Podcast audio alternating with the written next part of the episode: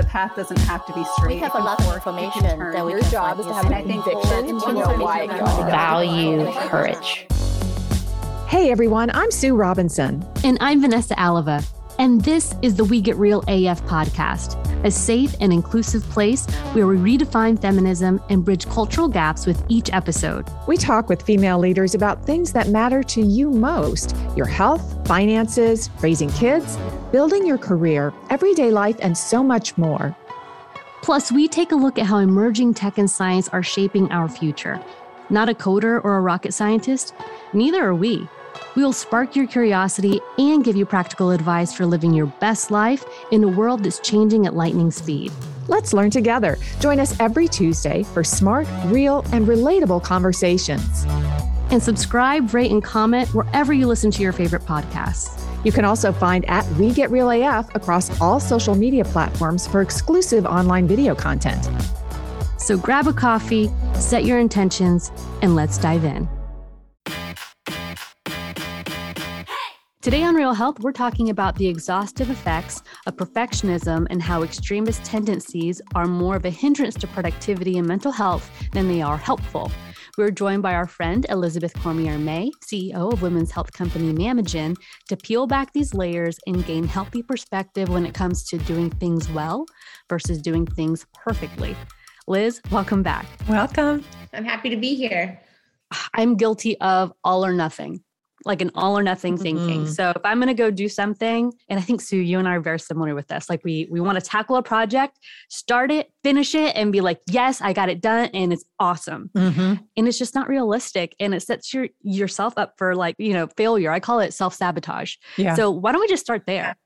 Yeah, no, that's a great place to start. I am also so guilty of this. I mean, right down to little trivial things like I can't read multiple books at a time. I have to start a book, finish a book, move on to the next. um, and so, and that, I mean, that just explodes into all parts of life, with, right? With your relationships, with your jobs, with your children, with your family. And, and I, I love the term self sabotage because that's exactly what it is that we're doing to ourselves when we expect our ourselves to be perfect in all of those various situations all at the same time all in the same day it's just completely unrealistic For me, I think back to my childhood, and I think I was sort of raised with the mindset if you're going to do anything, do it well. Right. But, you know, well can easily slide into perfectionism. And then, as we're saying, you're sort of setting yourself up for failure from the beginning. So, where's this all starting? Where's it coming from? I think a lot of it comes with how we grew up, what was modeled for us. And for me growing up, it was always do your best, do your best, do your best. For me, particularly, this notion of always doing my best, in my mind, I translated it to being the best. And those are two very different things, right? Do your best versus be the best are two completely different mindsets. So I think we need to be really careful about doing your best versus being or doing the best. And I and I think those pressures are starting to happen earlier in our world, which makes me sad for our children because I feel like I still got to be a kid for a long time, right? I still had a childhood that was relatively device free, focused on being outside, um, you know, all of the normal good and bads that come with being a kid. But now even things like college pressure starting to happen. I mean, my son's in third grade and they're already talking about doing, you know, all of the sports and extracurriculars and make sure you're at the highest level and everything now so that when you get into middle school you can continue it so that you set yourself up for high school so you get to the best college. And and my son is is already at 8 saying well I don't know if I want to go to college. I I want to be a builder. I want to build things. What I don't need to go to college for that. So already at 8 he's having these internal conversations with himself that he knows don't align with the core messaging in school and that's already starting to i wouldn't say give him anxiety but making him ask some really difficult questions that i don't think eight year olds should have to be thinking about. But it's that cultural uh, focus on being perfect taking it all on standing out. You know you want your resume your application to stand out. Well how do you do that? You do everything right? Mhm. and that's Mhm. just not a sustainable mindset. It's not it's certainly not healthy for little kids i don't think it's i don't think it's sustainable throughout college and or beyond in a career or a marriage or a relationship or a friendship it's just not a healthy way to approach it you don't eat the whole pie. You take a piece here and a piece here. and that needs to be good enough and, and in line with what's important to you and where your strengths are. So let's break that down, Liz, because you're making a really good point about we have to be able to manage this or help our children manage it for their lives. And we mm-hmm. also have to learn how to manage this for our own selves.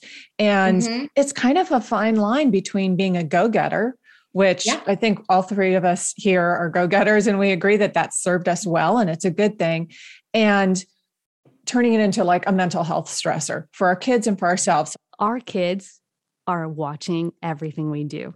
Right. So it could be like little things that we don't even realize. Like we're talking to them and we're like instilling in them all these great things, but they're also observing and they're saying, well, this is what mommy and daddy do. So this is what I have to do. Um, I remember my mom, young age, she would clean the house almost every weekend from top to bottom. I mean, if it that if that meant that we didn't do anything else that weekend, yeah. that's just how it went, right? Mm-hmm. I am not built that way. like I know I love a clean house. I I have two children now and we also want to take advantage of the time that we're not working with our kids yeah. so if i have to choose i'm going to play with my kids and i'm going to yeah. take them outside and do the activities versus like clean the house and i yeah. you know i'll put things off and if as long as the clothes are clean if they're in a clean pile they're in a clean pile and we'll grab right. them and they'll be folded right. and put away when i get a chance but that was something that i had to train myself to do and mm-hmm. be okay with and not feel like i was lazy mm-hmm. right because yeah. I'm such a go getter in all of these other areas. Mm-hmm. So I had to say, wait a second, I need to break the cycle. Mm-hmm. And I need to let my daughter know that it's okay because family time is important. And not saying that my mom didn't think family time was important, right. but that was like she was just wired that way. She had yeah. to get it done. She had she had to right. keep the ball going, right? Like the hamster in the wheel. Our children are watching us. And it's not just what we tell them, it's what they're observing. I couldn't agree more. I mean, I, I see it with particularly my son more than my daughter. He gets a weekly math packet from school, and that's his homework for the week. And he cannot start it and then come back to it and finish it a different day. He has to start it immediately. He has to get it done. He cannot, he gets physically uncomfortable and upset. If I say, Bud, just put it away, you know, let's go do something else, come back to it. You have all week. He cannot do it. And I know, and I know, and this is awful. I know that's modeled by me. I know he sees me do that. And just one more email. Hold on, I'll be right there. Just one more time, one more call. I'm coming. I know everybody's sitting at dinner, but I'm on my way. I promise. I know that comes from me and it breaks my heart every single time we start the math packet because I mm-hmm. know that was modeled by me, by my choices, by my behavior, and that he is not he, he, he's not doing it on purpose. It's not even a conscious decision. It's now it's the way I've wired him. I've tried to do little things to change that. Like we travel every weekend for hockey. And this weekend, for the first time, I did not bring my computer. A whole weekend, didn't bring my computer. I thought my heart was going to beat out of my chest. I was so, I was so anxious over it.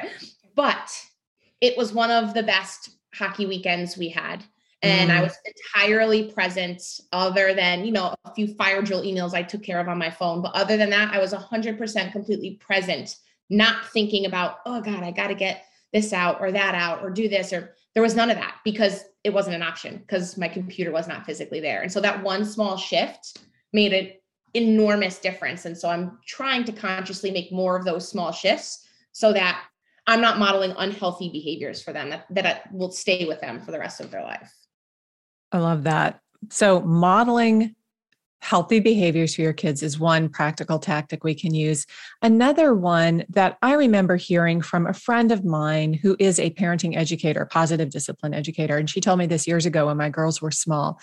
She said, It's really important for you to instill in your children sort of a self measuring mechanism. So instead of saying, I'm so proud of you for doing really great on that test, asking your kid, How do you feel about that? You should feel proud of yourself for how you've done. So, letting, yeah. so turning the lens back on them to be their own barometer instead of seeking outside gold stars and approvals from the mm. world around them, really teaching them to feel good about themselves for the amount of effort that they're putting in and to look inward, I guess, for that self validation. And I think that that's really important because otherwise, I feel it's so easy to slip into a mindset where we're seeking approval, we're seeking those gold stars, even as adults. We're looking for external mm-hmm.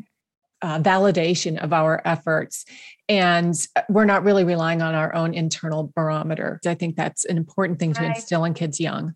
God, mm-hmm. I think that's great. I think that is such a great and such an easy change to make rather than good job guys you got an a or you got a hundred that's fantastic is how do you feel about this? Are you excited? Are you proud of yourself? I think that's such a, a manageable relatively small change to make. You're having the conversation already. You're already acknowledging something but rather than making a definitive statement around how you feel about it asking them the question about how they feel i think that's great. That's a really i'm gonna i'm gonna try to do that more I do too. I love that. And I think that also gets them into the habit of positive affirmations, um, mm-hmm. um, which I think are really, really important, um, especially when you have, you know, so many trolls out there online and bullies at school. Like whenever my daughter gets up and says, you know, I'm strong or I'm brave, look at how great I did doing this. Like I'm like, you go girl. Yep, absolutely. You know, so I, I love that shift in thinking. And again, it is,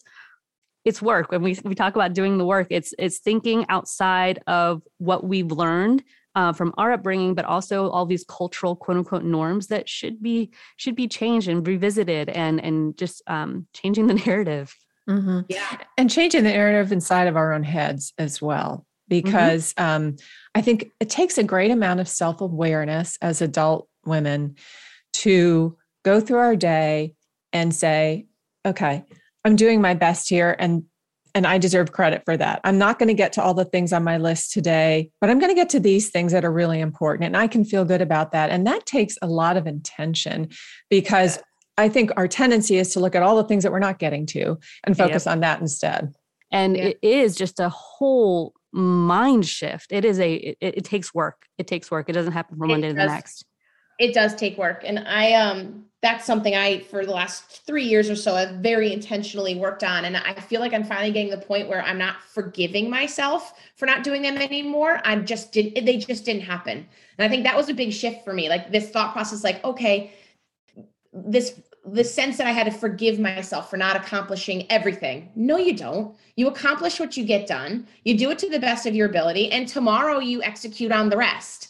And, and I feel like I'm just starting to get to the point where I'm not, there's not this overwhelming sense of guilt that I didn't get to everything on my list for the day. I'm not forgiving myself. It just says it's an, it is what it is. And tomorrow, those things are still on my list. And I might not get to them tomorrow, but I'm going to get to all of the things I can and they stay on the list until they get crossed off. And that is, that has done tremendous for me because I don't have this like overwhelming ball of anxiety for not getting to everything every day anymore. Exactly. And anxiety can become a habit, right? I mean, oh, it truly totally. can. And uh, and again, it's this narrative that we have inside our heads that we just need to be intentional and aware of and change. Yeah. Mm-hmm. And it could be just this looming thing too, like where you you're doing everything else that you need to do, but you still have in the back, like I haven't gotten to that thing. I have to get to that thing. And it can just be mm-hmm. there nagging you until you actually are able to yeah. give it the attention it needs and deserves. But it it can be debilitating you know to to yes. sue's point like it could just carry through and um mm-hmm. managing that is hard and it has to be a, a, very conscious intentional decision to manage it and make the small changes you can in in mind chef in mind in your, your mindset in your behaviors in the way you track and set your own goals all of those things need small tweaks to get to the point where it's not looming over you 24 hours a day building the wall like brick by brick, mm-hmm. you know, and doing little pieces at a time. And before you know it, the wall's built or whatever it is you're building, the uh, sky, skyscraper. Um, um, there, there's something to those micro adjustments and just doing a little bit each day and looking at your progress at the end of the week, month, whatever. Mm-hmm. Set a time timetable yeah. for yourself to look back at the progress, and that way you, you see, you know, movement and forward uh, progression. And I think when you don't get through the list or you don't do things perfectly, but you do it to the best of your ability and you accept that and you feel whole about that, you're actually mm-hmm. giving a gift to those people as well because they're looking at you and they're saying, okay, you know, the tension can come down a little bit now and I can mm-hmm. do my best as well. So keep that in mind that sometimes when you don't hit the mark, it's actually a gift to those around you. Mm. Yeah, that's a, that's a great point. And I would say, um, I think that's one of the really good things that came out of the last two years is there the the line between real life and work was blurred, and it allowed people to be real, and it allowed people to actually see everybody has a thousand things on their plate and nobody can ever get them all done. And i think that those blurring of lines is actually a really healthy thing. It allowed people to take a step back and say i'm sorry i, I didn't get this done today. I, my kid was sick. I had to do at home learning. I and and it just made everybody a bit more human. And i think that that's one of the really good things that came out of this time. Mm-hmm. Agreed. Everyone can relate and resonate with those things. And it's not like, oh, I'm the only one in this position. There are so many yeah. others, and we can kind of unite here. That's right. It's, it's been mm-hmm. like this great cultural exhale. totally. That's a great that's a great way to put it. Yeah. Well, thank you, Liz. This is a great note to end on. Thank you very much. Thank, thank you. you. Hey there. We hope you're enjoying the show. Do you work for a company or brand that wants to empower women? We're looking for sponsors for the We Get Real AF podcast. Reach out to us at wegetrealaf at gmail.com for more information. You can also show your support by finding the We Get Real AF podcast at ifundwomen.com. We have patron exclusives waiting just for you. Thanks for listening.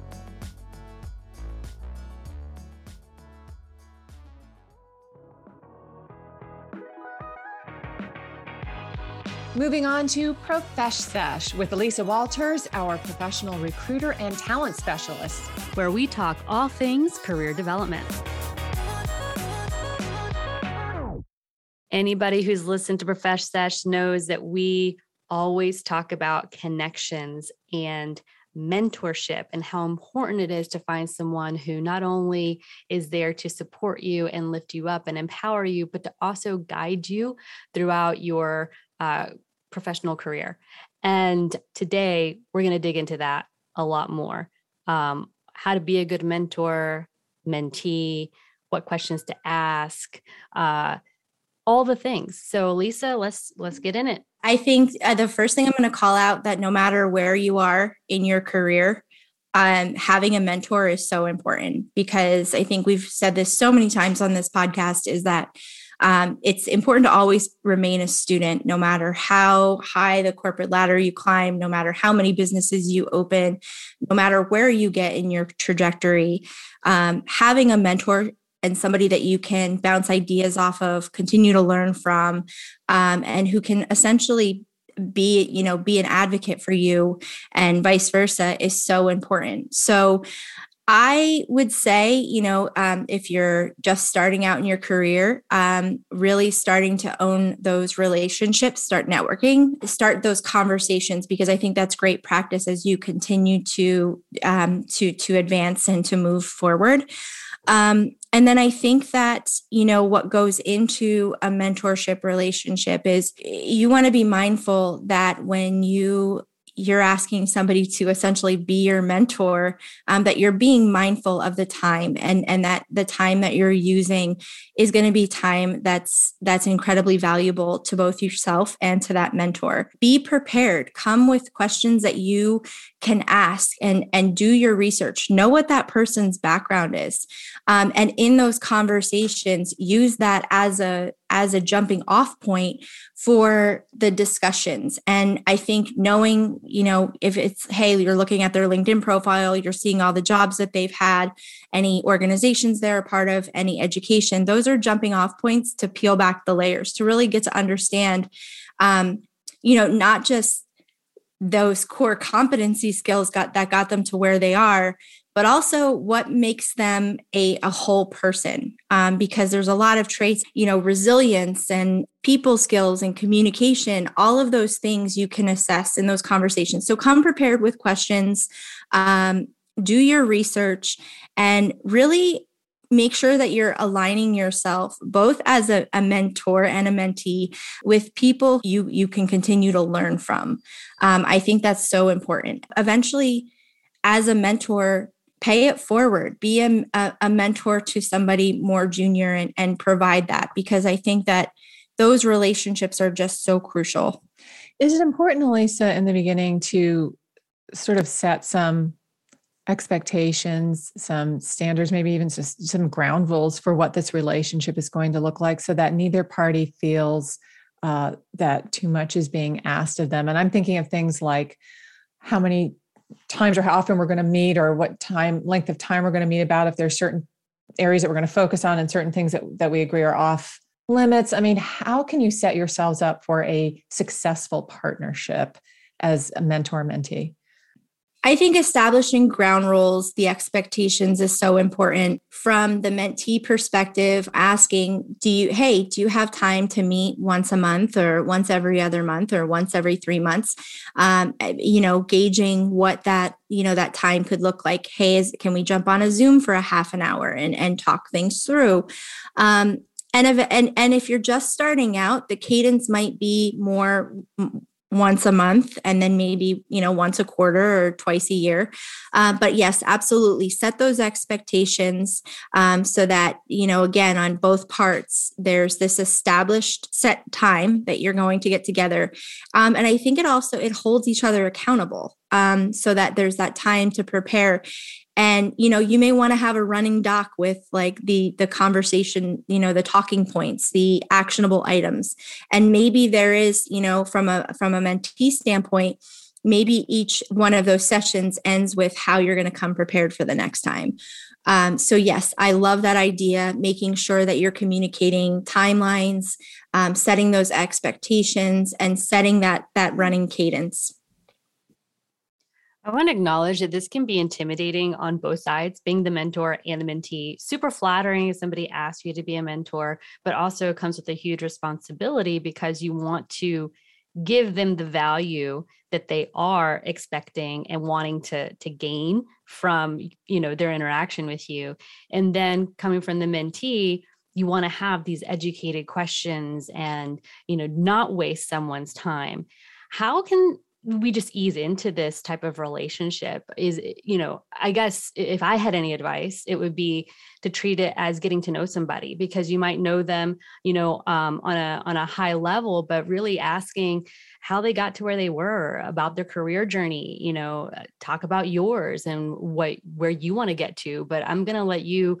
kind of further go into that elisa of like different ways that you can break the ice in this situation understand their background just over you know a high level overview um, based on what their their linkedin might say or some of the other professional uh, websites. Find the common ground. If there's something that you can pull from from their linkedin or you know if there's things that they've published or they have a business um, figure out if there's some common ground and, and bring that to the table.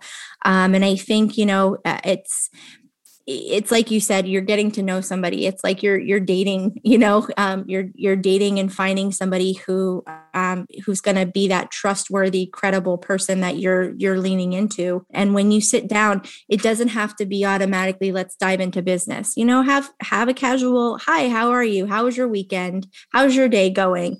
Um, and break the ice with you know some just take it back to the basics of, of questioning. Maybe having those conversations and asking questions may not necessarily feel um, easy for you.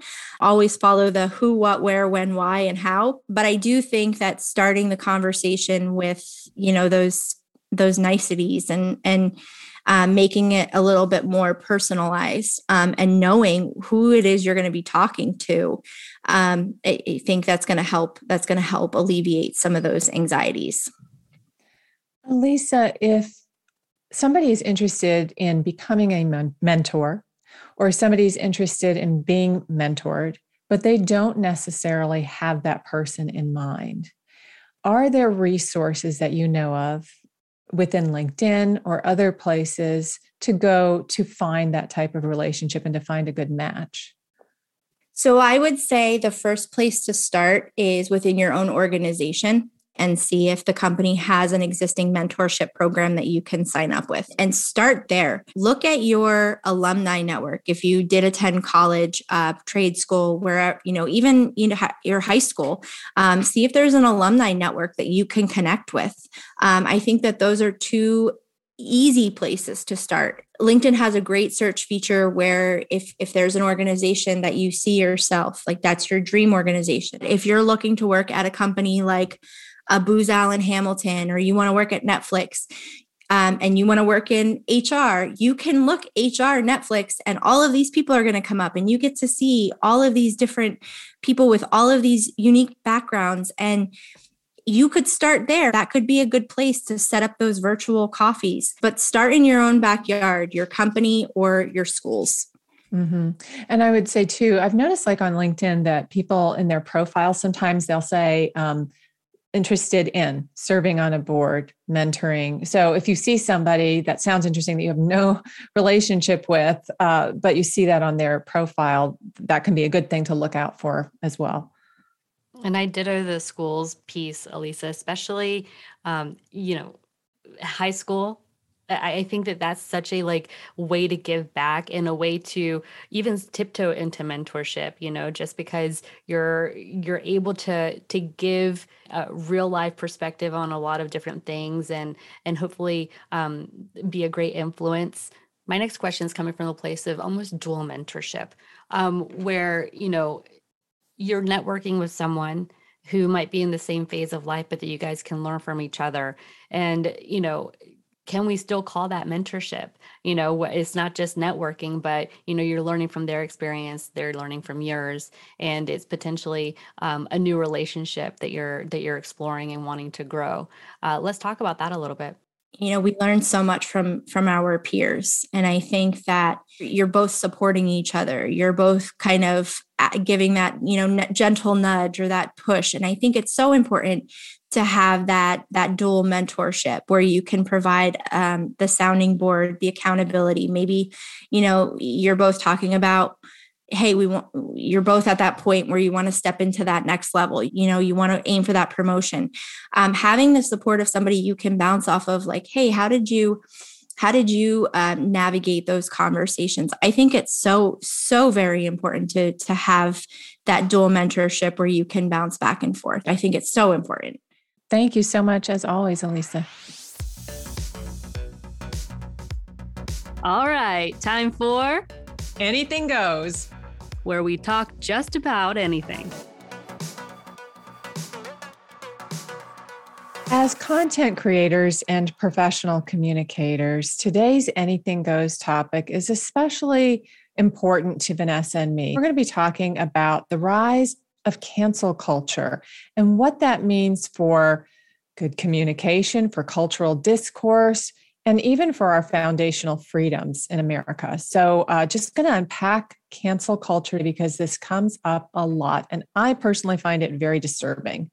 Yeah, no, I agree with you. And I, I have some notes here just as I was thinking of on this topic because it stirs up a lot of emotion. And I think that it needs to be spoken about obviously eh, but i think the emotional part of that is the reason why it's so disturbing right and mm-hmm. how it can be taken out of context and all the things but i kind of want to start at the beginning we know that for every action there's an equal reaction that's like the basic principle of cause and effect and we make choices every day that impact not only our lives but the lives of others around us um, and as we know impact can be positive negative, and in some cases, it can also be neutral.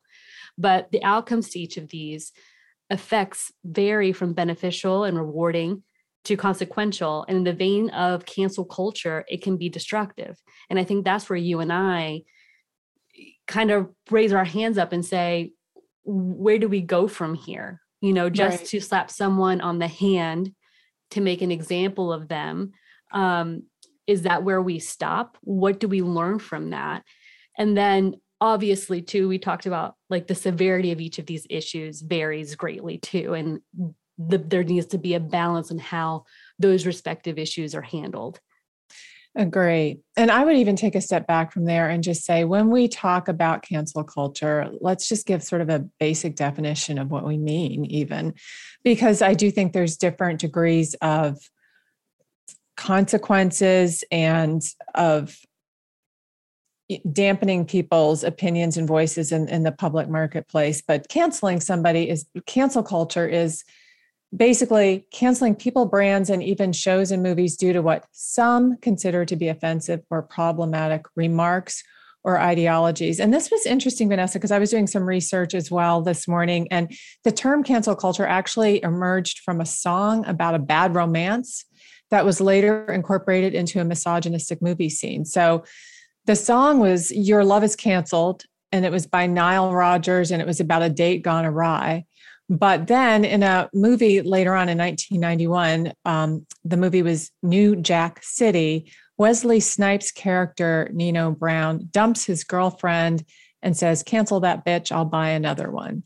And that is where the term cancel culture came from originally, which is so ironic because obviously that is very misogynistic. And mm-hmm. what cancel culture purports to do is to silence things like misogyny and you know homophobia and all the things that you know racism things that we consider to be negative. But for me the foundational problem with cancel culture is that we live in a liberal democracy and a liberal democracy is based on freedom of expression. And what that means is that some of the expression is going to be things that really bother us and we really disagree with it and others will be things that we agree with. But it all has to be out there in some form or function because the very definition of a liberal democracy is having the ability to have your voice heard and then have people disagree with you. Totalitarian regimes cancel people. That's yeah. where one person controls the microphone in the public arena. And that is not what we want to become. Absolutely. We want the freedom of speech. Um, and to your point, a lot of these things are subjective. There are the outliers of these situations that are super, you know, outrageous and they should be handled to the extreme. And I, I do agree with that. Um, and I don't think time should have anything to do with it. As we know, we talked about the Me Too movement when we were talking about doing this uh, segment. I, I believe we're both of that mindset that, you know, depending on the issue and the severity, 100% it needs to be spoken about and and treated as as what it is however mm-hmm. again i go back to how do we balance the scales where we remain intolerant to these egregious acts and behavior but keep an open floor of communication for differing thoughts and opinions and learning from each other's lived experience. How mm-hmm. do we keep empathy alive in these situations? And I, I don't know. We've clearly haven't figured it out as a society. Um, but I think that we're going to need to figure it out quickly. If not, we're going to be, it's a Black Mirror episode. You know, mm-hmm. you, you you just X people out and they you pretend they don't exist anymore. Well, and it's it's terrible because people are being canceled and losing jobs and losing careers because of something that they said in high school. And or maybe it's just something stupid and egregious that we disagree with now that they say, but they still have the right to say it because this is a liberal democracy and this is America. And I don't think you know, even with the Me Too movement, speaking out and calling out terrible behavior is not the same as canceling the person. Because you know what happens when you cancel somebody who says something atrocious or something that you don't agree with, you're not canceling their ideology and you're not canceling your, their thoughts. You're not canceling what they believe. You're just making them more resentful. And they may not say it out loud in the public arena, but I guarantee you they're saying it behind closed doors to other like minded people. And then you don't know what your adversary is doing or thinking because you've quote unquote canceled them. And so there's that aspect of this too, you know, that I just think it's so important that we have voices and have those vigorous debates and those d- vigorous disagreements and i mean obviously there are th- such things as as true hate speech and these things are are defined you know we protect free speech certain types of free speech even constitutionally so those things have always existed those those call out if you mm-hmm. will mm-hmm. but to just uh, to set a, a certain autocratic few self-designated culture police in charge of who can speak and what they can say is incredibly dangerous because it happens in other countries and i've done a lot of traveling you know vanessa and i'll never forget when i was in um, beijing china many years ago on easter sunday and um, my husband and I found a church service. Now, China is a communist country, and and for a long time it didn't tolerate any religion, you know, being expressed there. But they were opening up a little bit and allowing some gatherings of of people of faith. We went to this one of these gatherings on Easter Sunday, and I pulled out my iPad because I was so uplifted, and I wanted to, you know, uh, just take some video of this group of Christians in a communist atheist country um, worshiping together. And my husband leaned over and he said, Put that away right now. And afterwards, he said, You can't do that in this country because our voices aren't allowed here. This belief system isn't allowed here. And you're not only putting us in jeopardy, but you're putting this gathering of Christians in jeopardy. So I've seen how cancellation works in other totalitarian autocratic regimes. And it doesn't work out well for anybody in the end because at some point we'll all get canceled. Everybody's vulnerable. Mm-hmm. No, I know. And I, I think that, again, we're agreeing that many times cancellation alone causes even more toxicity mm-hmm. as it silences people versus stirring curiosity and an urge to work things out for a fear of they themselves being canceled, they being either an individual, a group, a brand, whatever. Um, however, I do feel that, again, with more extreme situations, we do need to set a precedent that we're going to be intolerant of those things because if we don't, how do those things then change and how do we influence positive change? Mm-hmm. Let's say we're, we were talking about the Me Too movement. You know, there were a lot of people that assaulted people and got away with it not once, not twice, several different times. And it was bad the first time. Um, right. So, do I believe that those people needed to be brought to justice? 100%. Do mm-hmm. I believe that we talk about alignment a lot? So, let's say it's an actor, or let's say it's a uh, an athlete, and for those people to not have the right to work in those industries anymore because those colleagues don't want to align with that type of person anymore I, I i believe that that's okay you know and we also have the right for for those people to feel that way. Um so i, I think it's a fine line. Well it's a slippery slope is what it is because i agree. Like people need to be held accountable. The me too mo- movement allowed women to come forward call out criminal behavior mm-hmm. illegal behavior which then was subjected to the institutions that we have in place in a free democracy where they went to court and they were heard and they were prosecuted and the outcome was what it should should have been.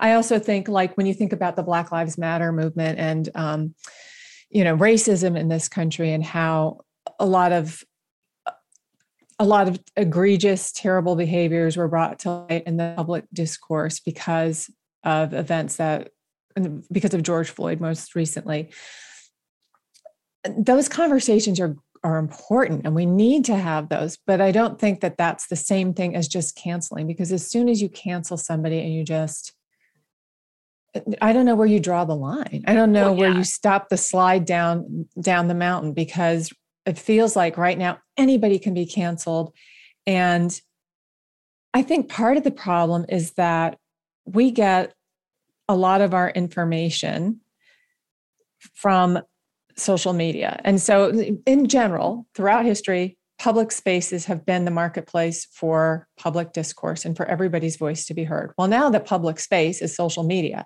and people can be canceled in a flash for something that they say or may have said, or a piece of something that they said that has been completely taken out of context, or something they said on Snapchat when they were 17, mm-hmm. that they are canceled for the rest of their lives. And it's like this endless purgatory for people, you know? And I feel like um, what we really need is not cancellation. We need reconciliation. And I think that mm-hmm. cancellation is replacing reconciliation. When you stop, when you shut down a conversation with people in culture, and when that becomes the default position of a culture, is, oh, you say something egregious, you're canceled.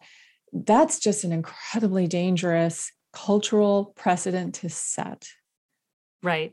And I also just want to mention you had called out that, you know, with certain situations like the Me Too movement, where criminals were prosecuted we also know that those subsystems are not you know what they should be a lot of times and there were some people that didn't get what people hoped they would get in consequence, mm-hmm. right, for their behavior. Well, it's um, not perfect, right? So, there is no perfect solution right. to any of these things, unfortunately. Yeah.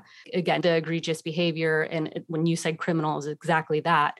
Um, that you want the proper justice to be brought to those types of people. Mm-hmm.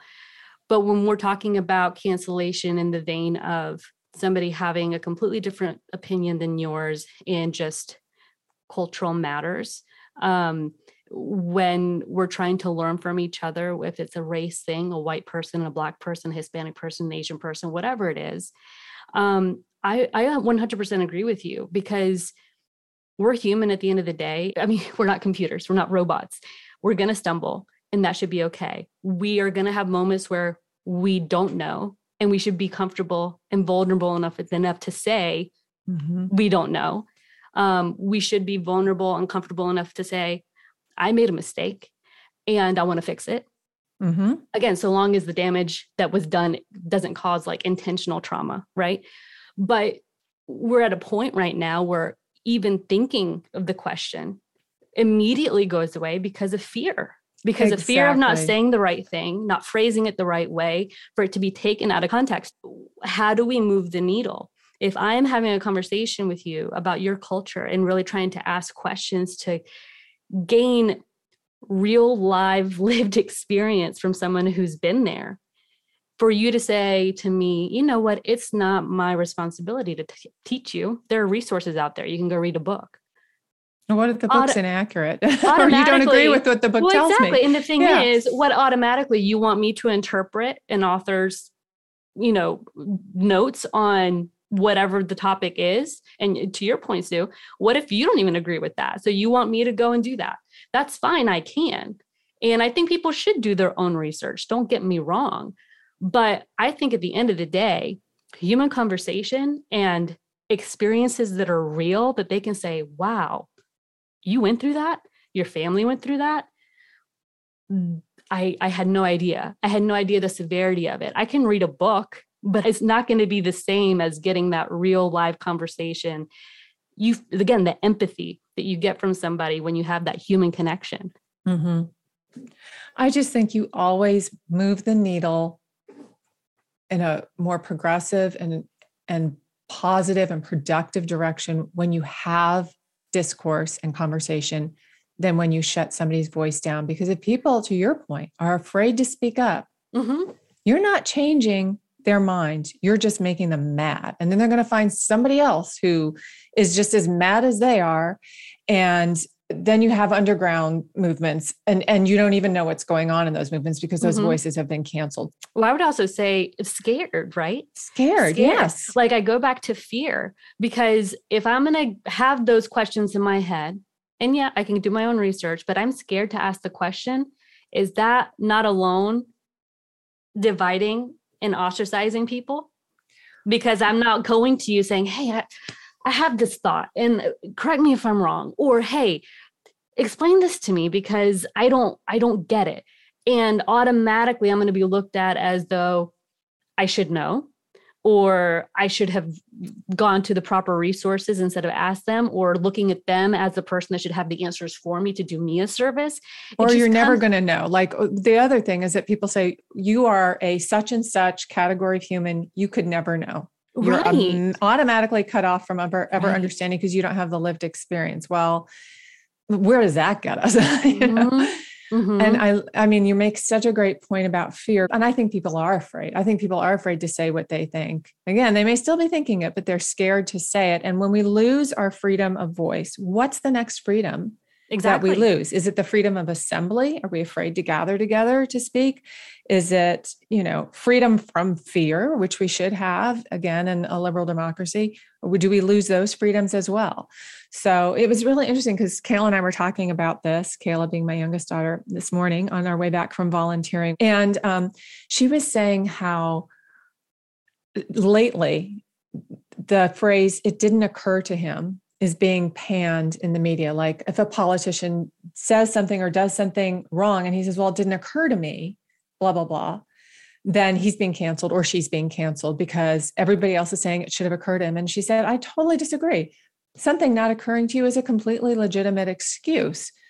there are things that don't occur to all of us because we only come from our own lived experience and we have to be able to show other people that grace. Now, of course, people are going to cop out and say they did something wrong that, oh, it just didn't occur to me. And I think that that's going to come out if people keep prodding and having that conversation. People mm-hmm. will figure out bullshit from reality. But to just say that it didn't occur to me is unacceptable as an excuse for anybody in any situation, anytime is such hypocrisy because we have all put our foot in our mouth. We have all misunderstood. We have all evolved, hopefully, in our lifetimes and hold different worldviews or more open worldviews now than when we had less experience. And cancel culture does not allow evolution. Oh, agree. And I think that a lot of that comes from distrust, which we look at history and things that have unfolded and i understand i understand why there's distrust especially with politicians um, with you know assembly and free freedom of speech too fear of the people that are saying certain things because mm-hmm. just because they're allowed to say them doesn't mean they're positive you know right exactly um, that alone can cause fear with certain groups of people and i i acknowledge that to your point being in other countries where you can't even like barely think it without mm-hmm. something really egregious happening to you or your family by the government or the powers that be we don't want to get there. So i you know i have said it time and time again and i said it a lot during you know the trump years that we all want to kind of forget happened. Hopefully all we all want to forget that happened. Um you know i i used to say i don't agree with most of those people but man, am I grateful mm-hmm. to live in, in in a in a country where I can have a difference of opinion and vocalize it very loud if I want to, as long as I'm not hurting anyone. Right. Um, you know, without getting seriously hurt or be put away. Disappearing, know? exactly. I, I agree with you 100%. It's like knowing that that that certain worldviews are out there that I disagree with I, I want to know. I want to know what's going on. I don't want those voices to be subversive and in the mm-hmm. background and just doing things, you know, without my knowing about it. And and I just don't see any way that cancellation moves the needle forward on a better society and a more uh, open and an understanding society.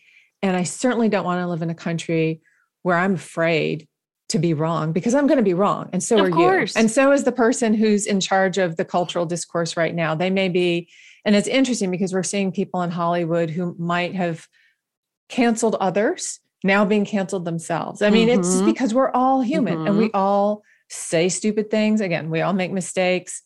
Um, and and there are certain points that we're just all always going to disagree on. But guess what? We all occupy the same planet, we've got to learn to live side by side, even with those with whom we strongly disagree. And I just wanted to share this one statistic that I looked up because this is concerning to me. Um, a Politico study poll in 2020 said that 27% of Americans believe that cancel culture could positively impact society. That is, more than one out of four people believes that cancellation can be positive. And I just think that's so naive and so foolhardy. You know, maybe it's going back all the way around, and you started a conversation with kind of um, defining what cancel culture is. We talk about language and the power of language, yes. and really educating people on what these things really mean and the potential consequences. Again, the the equal or greater reaction to the things that are happening. And, mm-hmm. you know, goodness, Mic Drop Creative, our production company, we focus on underrepresented voices and uplifting and amplifying them. That's our whole mission. We are women. I am a Hispanic woman. You are a woman over 50. I mean, we are in those categories and we want to help disrupt, right? right? Disrupt and, and break those narratives. Um, but in doing so, we also know that we need to incorporate voices of the people that have been privileged, that have lived the life that that's now looked upon as okay you've been in a superior position for so long because of how you present yourself because you are a white male because you are mm-hmm. from this area of of the country or wherever whatever it may be those voices need to be part of these conversations Mhm. and advocates to move this needle forward in a Well, positive direction. And we're just saying no. We're saying no, you can't because of that. You you've had too much privilege. No, you can't be part of this conversation. In trying to unite, you're dividing. Like, Oh, how do you not see that? Yeah, and and in the example of old white men, because they get a bad rap. I mean, yes, there are some really crappy old white men out there. We all have crappy people in our demographic. There are crappy people amazing- everywhere. We all have amazing people in our demographics as well, and we want to learn from those people, right? And we want to have all voices at the table because otherwise, let's be really honest and not hypocritical here. If we're saying the people who've had power in the past need to just get out of the way, they no longer count, all you're doing is the same old, same old. You're just trading stakeholders. It's a new Mhm. stakeholder, it's a new winner, new loser, but we're still operating on a zero sum game uh, mentality where one person's going to win and the other person's going to be in the sidelines. And that's not what we're purporting to want. We're purporting to want equality and inclusivity. So let's let's walk the walk, not just talk the talk. Let's bring everybody to the table. Yeah. I was having an interesting conversation with someone recently, and we were having these, you know, DEI conversations, right? And it was interesting to me. He was an older white male, and he was very, very open-minded and very aligned with with our mission, Sue.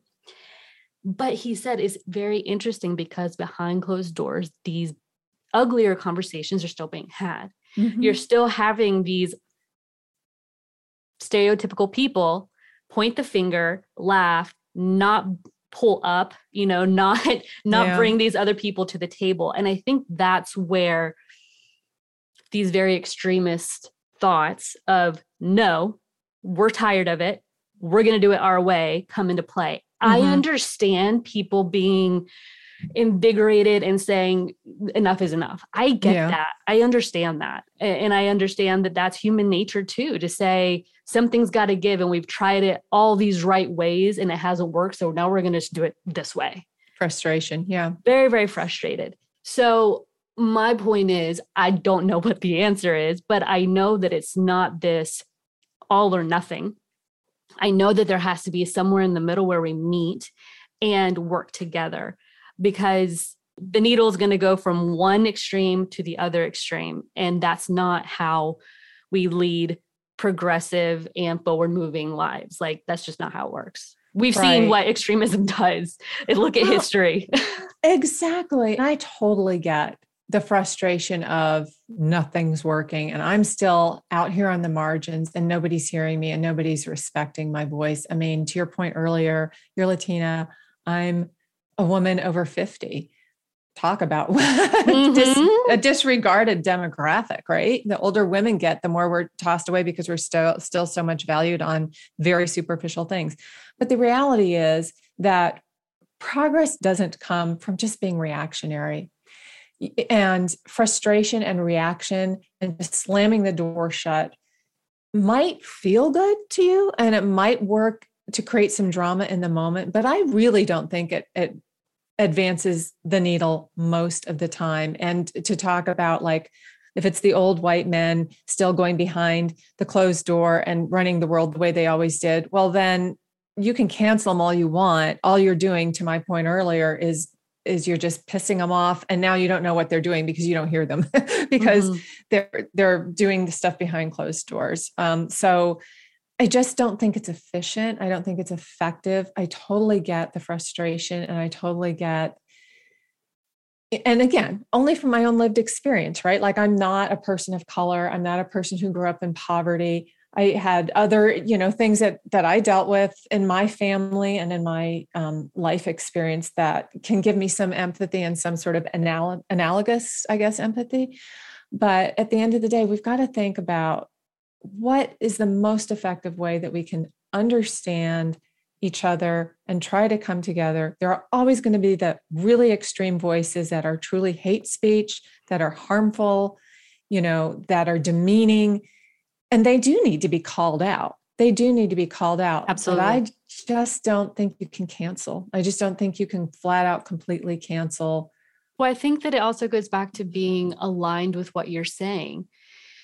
If, in the spirit of, you know, making change and disrupting and influencing, you know, just radical change, you know, because a lot of these Mhm. things are, they get to that point when we talk about extremism, you know, you talk about transparency. So if you want someone to be transparent and be vulnerable, that goes into everything that we're talking about. Mhm, It great goes point. into saying, I, I don't know.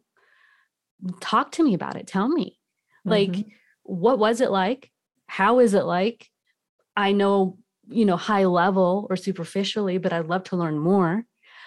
I'm not going to get that from an online resource, from a book. That's only going to give me, um, you know, this uh, educational corporate lingo. I, it's almost like learning a different language, if you will. Like when you learn Spanish in school versus conversational Spanish to actually be a local in in Spanish communities, you know, like and, and get by in that way where you're when you're relatable and you you grasp things more. What we're talking about is not not so much the cheesy like hold hands and sing kumbaya because we know that that's not reality, right? But have the courage to have the difficult hundred percent. Be comfortable with being uncomfortable. Mhm. Like get into a room and say, you know what? We're probably going to bring up and stir up a lot of emotions here, but I want to walk away with a greater understanding of one, what you've been through, and how we can move forward. How can we move forward together? How can we progress together? So, not going from, oh, this person was, you know, superior for so long and their family line and their, you know, race. And now we want that. It's like, how can we, how can we move forward together? Another thing that really aggravates me is, and believe me, I'm Hispanic, if we want to really get granular, you know, my heritage, we have been slaves, we have been battered, we have been all the things that other cultures have also, you know, unfortunately gone through it and throughout history. Um, but do I meet someone who's different from me, you, Sue, a white woman, and say, How dare you not know? And, you know, I'm not going to tell you. you i'm not going to tell you i'm also going to blame you and your family for things that my ancestors went through how am i Mhm. going to do that how am i going to put that weight on you Well, if we go back far enough, every culture has imprisoned, has enslaved, has impoverished people, right? On every continent of this planet, people of every skin, if you go back far enough, have done something crappy to another people group that they didn't like because we're all human and we're all flawed. So going backwards, I don't think moves you forwards. Now, I will say, I think it's so important to learn from history and not to cancel history either. You know, it, it- and I think that that's dangerous. In Chapel Hill, um, the last couple of years, uh, my daughter was at school there, and that was when they took down a lot of the statues to Confederate soldiers, and Mhm. sometimes they were just smashing them and things like that. I mean, and we had conversations about that because I think, yeah, you take them down in the same way that you don't want to put Nazi soldier statues up around Right. Germany, right? That was her point. I agree with that 100%. But to completely destroy it means that, you know, if we don't know our history, we will repeat our history Mhm. when I was at the Reagan Library uh, in California a few years ago, they had, for some reason, an Egyptian display there. And there was a like a stone carving that had a long story written in it in hieroglyphs. And then somebody like a thousand years later had come by, had come by and scratched over that. So you couldn't read it anymore. It was like ancient graffiti, basically, I Mm, guess. mm. And and I remember thinking at the time, because this was the same time Kayla and I were having these conversations about Silent Sam and the controversies at UNC Chapel Hill, like I'll never know what so totally pissed off the graffiti writer. Right. I'll never know what mistake that prior generation made because it was scratched out. And Mhm. so how am I going to know better than to make it? how do we learn and we talk about making mistakes and failures and all that you know and how Yeah. we we learn best from making some of these big mistakes especially as a society right to move Right. humankind forward and yes did those statues need to come down 100% Mhm. is there a place for them to live absolutely Yes. do you go to a museum? Do you make an exhibit that shows how far along we've come, what we used to do, and talk to our children and say, can you believe that these people were glorified even though they've done horrendous things? And and then in this, you know, 21st century, we decided, you know what, that is not okay. And we took them down and now this is where they live. And you have those conversations, you silent 100%. that conversation altogether if right. you just you destroy these things, right? You cannot learn from what you've erased. And I would even go even further. I agree. I think we should have places where those statues are put and the stories are put and the context of the time, because that's the other mm-hmm. thing I think we do a lot of times is we apply our modern morality and life situation to previous centuries where the reality and and the worldview and the understand everything was just different then. And we can't go back and apply exactly how we think now to how people thought then. And i just want to say it doesn't make it right but it no. was different then. 100% exactly. yes. Yeah. You know again we evolve hopefully. But um i would even say in that same museum you say okay look how far we've come and what do we see going on now that looks like the stirrings up of the beginning of the same mistake that that previous mm. generation made that led yes. to this injustice because humans will always be humans. Humans will always be prejudiced against somebody you know and and we have to keep reminding ourselves. We have to keep reminding ourselves and learning. And that to me is how you move the needle forward and how you prevent those things from repeating. I couldn't agree more with you. And again just i guess we're talking about keeping the communication going and mm-hmm. learning and how do we do that and how do we best do that moving forward especially now in a digital age you know i mean that's that's another layer on top of all of this. Um so yeah. yeah it's it's a lot. It's a big big onion. Well and everything we ever say or think is out there now which is not something i grew up with. It's not something you grew up with really either although you're mm-hmm. younger than i am. I know that like our kids everything's recorded and everything. So if you make a mistake, I know that's another conversation I've had with my girls that are like, I don't know how anybody in our generation is ever going to run for public office because at some point they said or did something stupid mm-hmm. and it could come back to bite them. So it comes down to the human tendency to be hypocritical and to rush to judgment on others when you need to first look in the mirror at yourself and go, okay, could I have made a similar type of mistake in my own way? Mm-hmm. with my own, you know, um, misunderstandings and prejudices and mm-hmm. assumptions, mm-hmm. assumptions mm-hmm. a lot of times. But, you know, uh, circling all the way back to the beginning as as professional communicators i think we feel so strongly in the power of conversation and the power of courageous conversations yes asking the tough questions like you said we have to get uncomfortable we have mm-hmm. to be mm-hmm. okay with that and uh, being and, okay to raise your hand. We talk about that too. Like yeah. the person in the room that's thinking these things but is the only one courageous enough to raise their hand because everyone else is fearful. Like you want those people to continue doing that. But in the culture in which we're living now, it's becoming more and more unlikely for those people to continue doing it. Mm-hmm. I'll also say, you know, as a lover of just film and TV, and that's what we do, but you know, I love watching period pieces that have a um, contemporary twist. And, you know, obviously we talk about Bridgerton a lot right. here too, but Bridgerton does a really great job at being very inclusive in their casting and almost rewriting history and showing how if been. we had been more inclusive, if we had been more um, open to communication and dialogue about things that make us uncomfortable, at the very start, right? How much further along we would be now. And that's how I like look at these shows. I'm like, man, if those conversations were really happening then, if if that that mindset was really happening then, how much further would we be as a society now?